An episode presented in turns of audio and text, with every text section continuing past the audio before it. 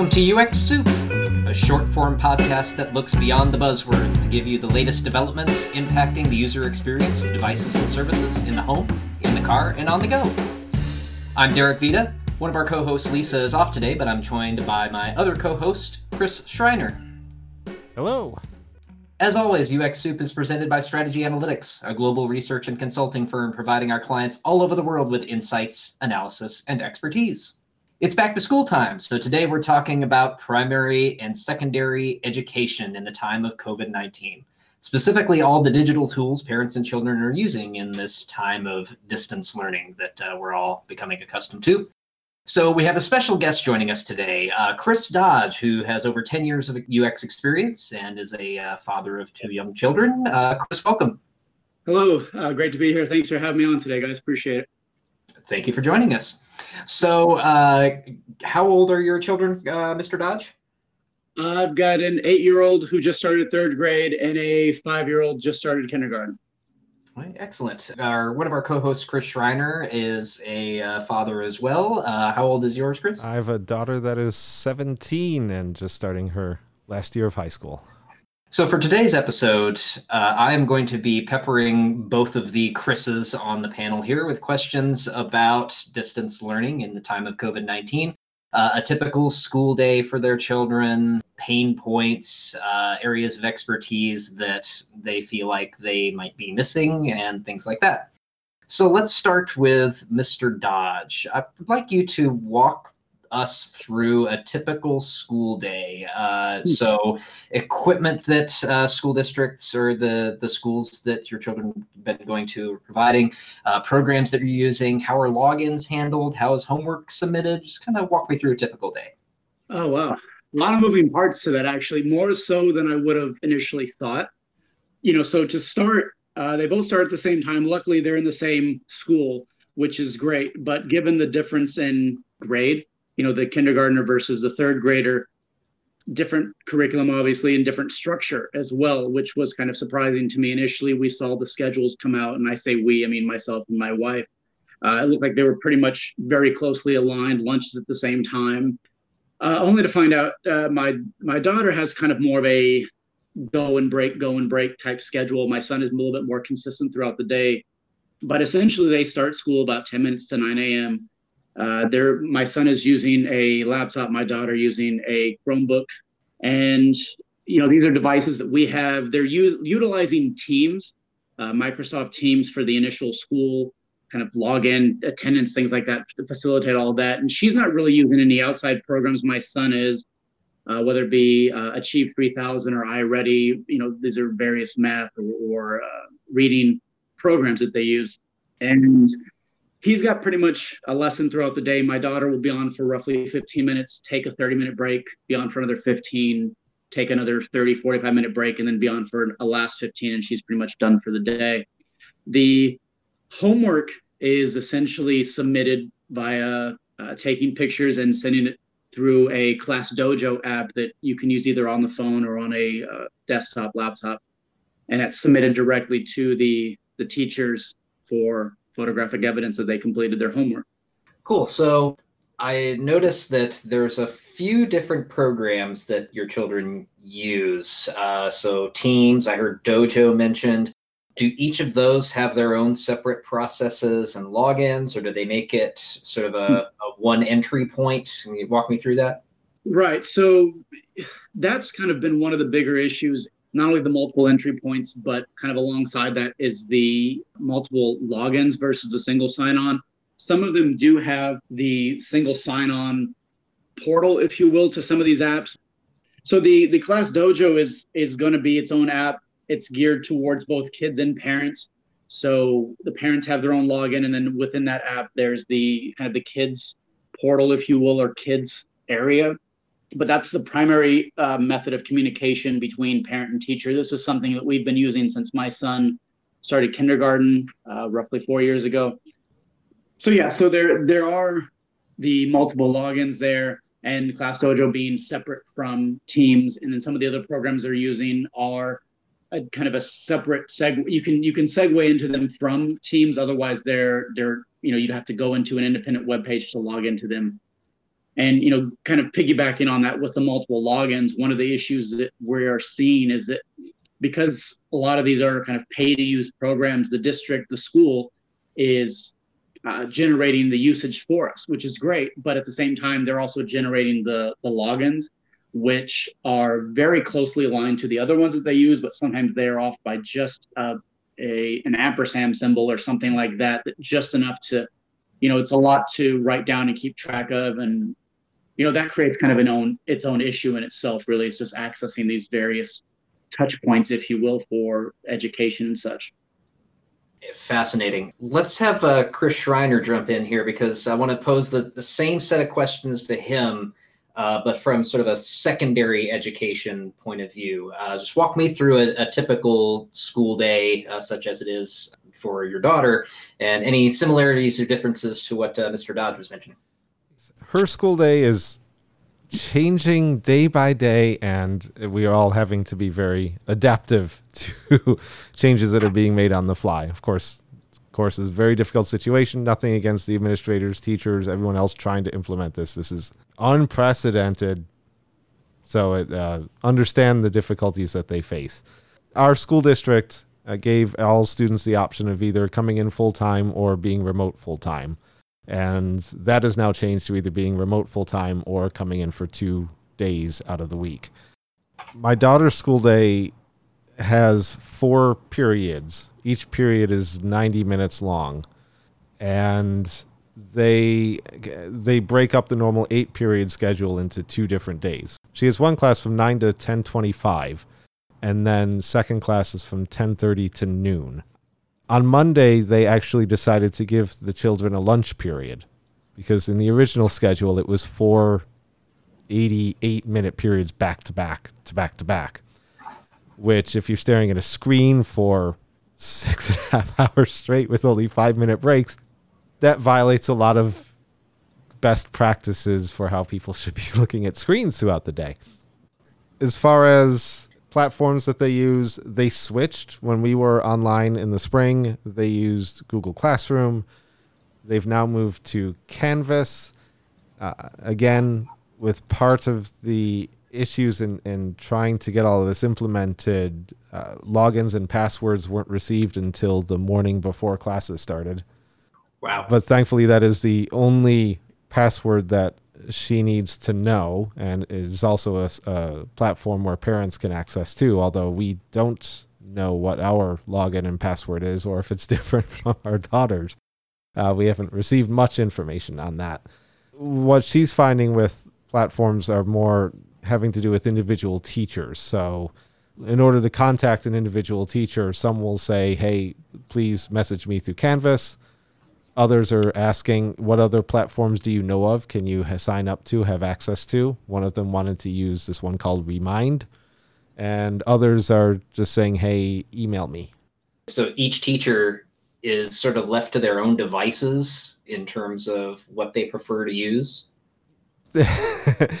For communication elements, yes. I, I think I'm sure that they are told what they should do, but some of them will want to go with what they feel comfortable doing because they're in this situation where they also have to try and learn all these new platforms at a moment's notice. And so I imagine that they are also struggling to come to terms with the different platforms and technologies and trying to effectively move all of their coursework online and focusing on that rather than focusing on trying to get Canvas to a point where they're comfortable with it. So, uh, question for both of you: What equipment did the school or the district give you before the school year? And what did you need to provide yourself to get set up for remote learning? So, it, are you getting a stipend for internet connectivity, printer, ink? If you're missing some of those things, does the district provide anything to fill those gaps? Speak to that uh, for a little bit? Yeah, so luckily the things you mentioned you know with regards to like printing and stuff like that uh, you know it's not as as of now needed so that's great. The district hasn't provided really much of anything. I know there are laptops available if you request them. Uh, luckily for us that wasn't something we needed so they they they can and they will provide those.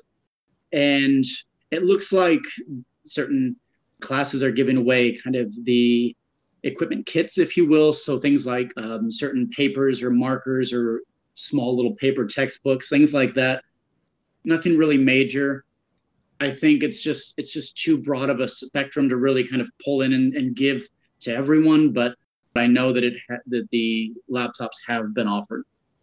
And uh, Mr. Schreiner, I'm I'm curious, especially about uh, your district situation because it is a little bit more rural in uh, the area you're at. So, any sort of things that the district is doing to fill in connectivity gaps, for example, and equipment gaps? Our district has been lucky in that for the past several years, they provided each student within the high school with their own Chromebook. So they've all had Chromebooks, all known how to use them, all have had to use them. They, they were also very good in that early on in the pandemic, they sent out a survey to all of the parents asking them about their internet connectivity when they realized that they were going to have to do remote learning to see if it if they had it and if so if their speeds were sufficient how many children they had that would have to be accessing and streaming at the same time. I know they've at least been aware of everybody's situation and tried to uh, do what they can to accommodate uh, our school district is very big on equitable access to education.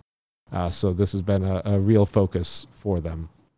Do either of you feel like you need anything additional in terms of equipment, in terms of knowledge or expertise to improve this distant education experience that we've all been thrown in? No, I, I think you know. I mean, you have to look at this like it is what it is. It's it's in its infant stages of you know kind of getting the grasp of how to do everything. So I, I would say at the moment we're doing the best we can with what we've got, and what we've got is sufficient for now. I think a lot of the the issues kind of you know exist less on the kind of the, the the, physical device side of things and more kind of on just i guess just really the the infrastructures and getting things just in place and getting people acclimated to logging in and, and hitting their mute button when they come on so that you know i mean i have to remind my kids you are in school right? And that's or you're in class and you would behave you should behave just the same way you are in school. Yeah, I'd, I'd agree with a lot of what Christopher said. It, it it is what it is, and everyone's trying to do their best with the situation that we're in, with school districts having to completely change how they provide education, and teachers having to do things that they were not trained to do. If we had had more time, certainly training would have been nice. And I'm sure that there are a whole lot of UX researchers out there that have submitted or doing their thesis or dissertation on what are the best practices for doing distance learning so that we can, uh, if we have to keep doing this, that we can have a better experience next time. One thing that, that Chris mentioned a bit ago about the, the lack of training, I, I don't know that the parents need it as much because on the on, on our side it should be pretty simple. Emphasis on should be right? Uh, you you basically dial in and you you attend the lesson. Whereas i feel that the teachers didn't get adequate training. And the only reason i think that's a problem is because when the parents have the issues who are they going to turn to? Who are they going to ask? And i'm hearing a lot of parents well not so much now but in the very beginning ask the teachers technical questions and, and looking for that IT support level guidance, and they couldn't provide it.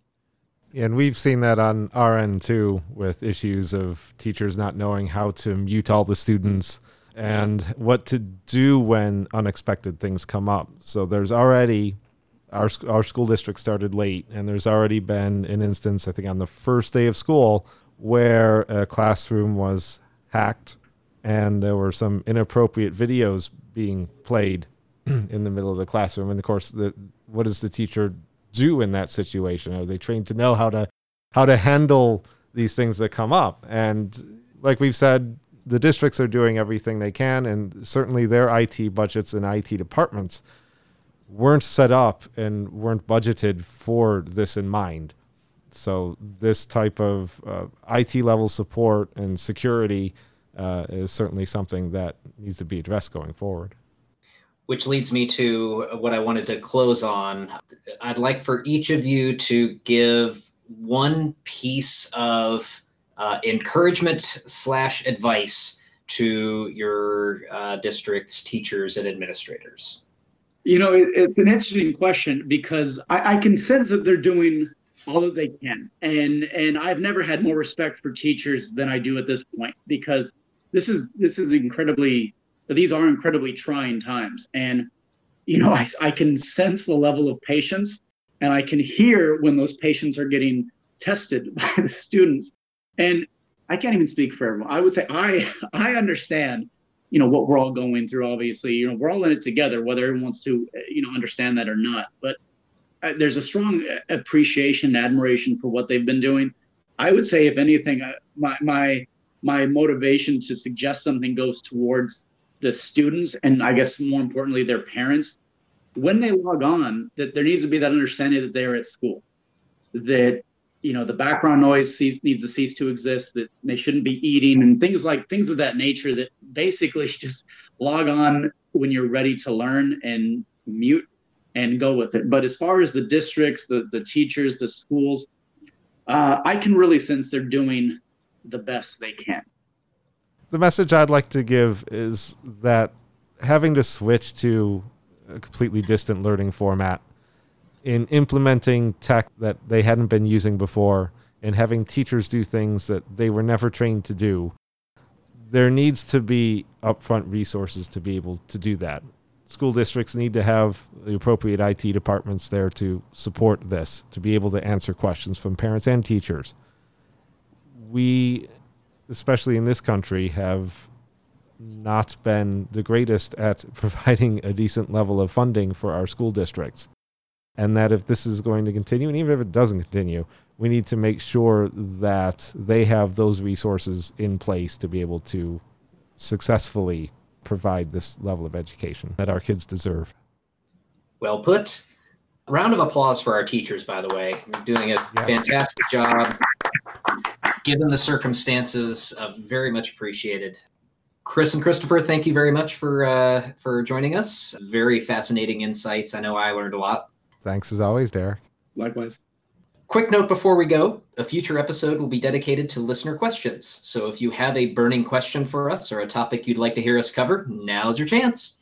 Drop us a line at uxsoup, all one word, at strategyanalytics, all one word, dot com. Can't wait to hear from you. Excited to hear what y'all come up with. A reminder that UX Soup is presented as always by Strategy Analytics. Check out the latest user centered insights and analysis by visiting sa-ux.com. If you haven't already, please subscribe to UX Soup via your favorite platform or via our show page at ux-soup.com, where you can also rate and review our show and follow any of your favorite hosts on Twitter or LinkedIn. Thanks again. Bye for now.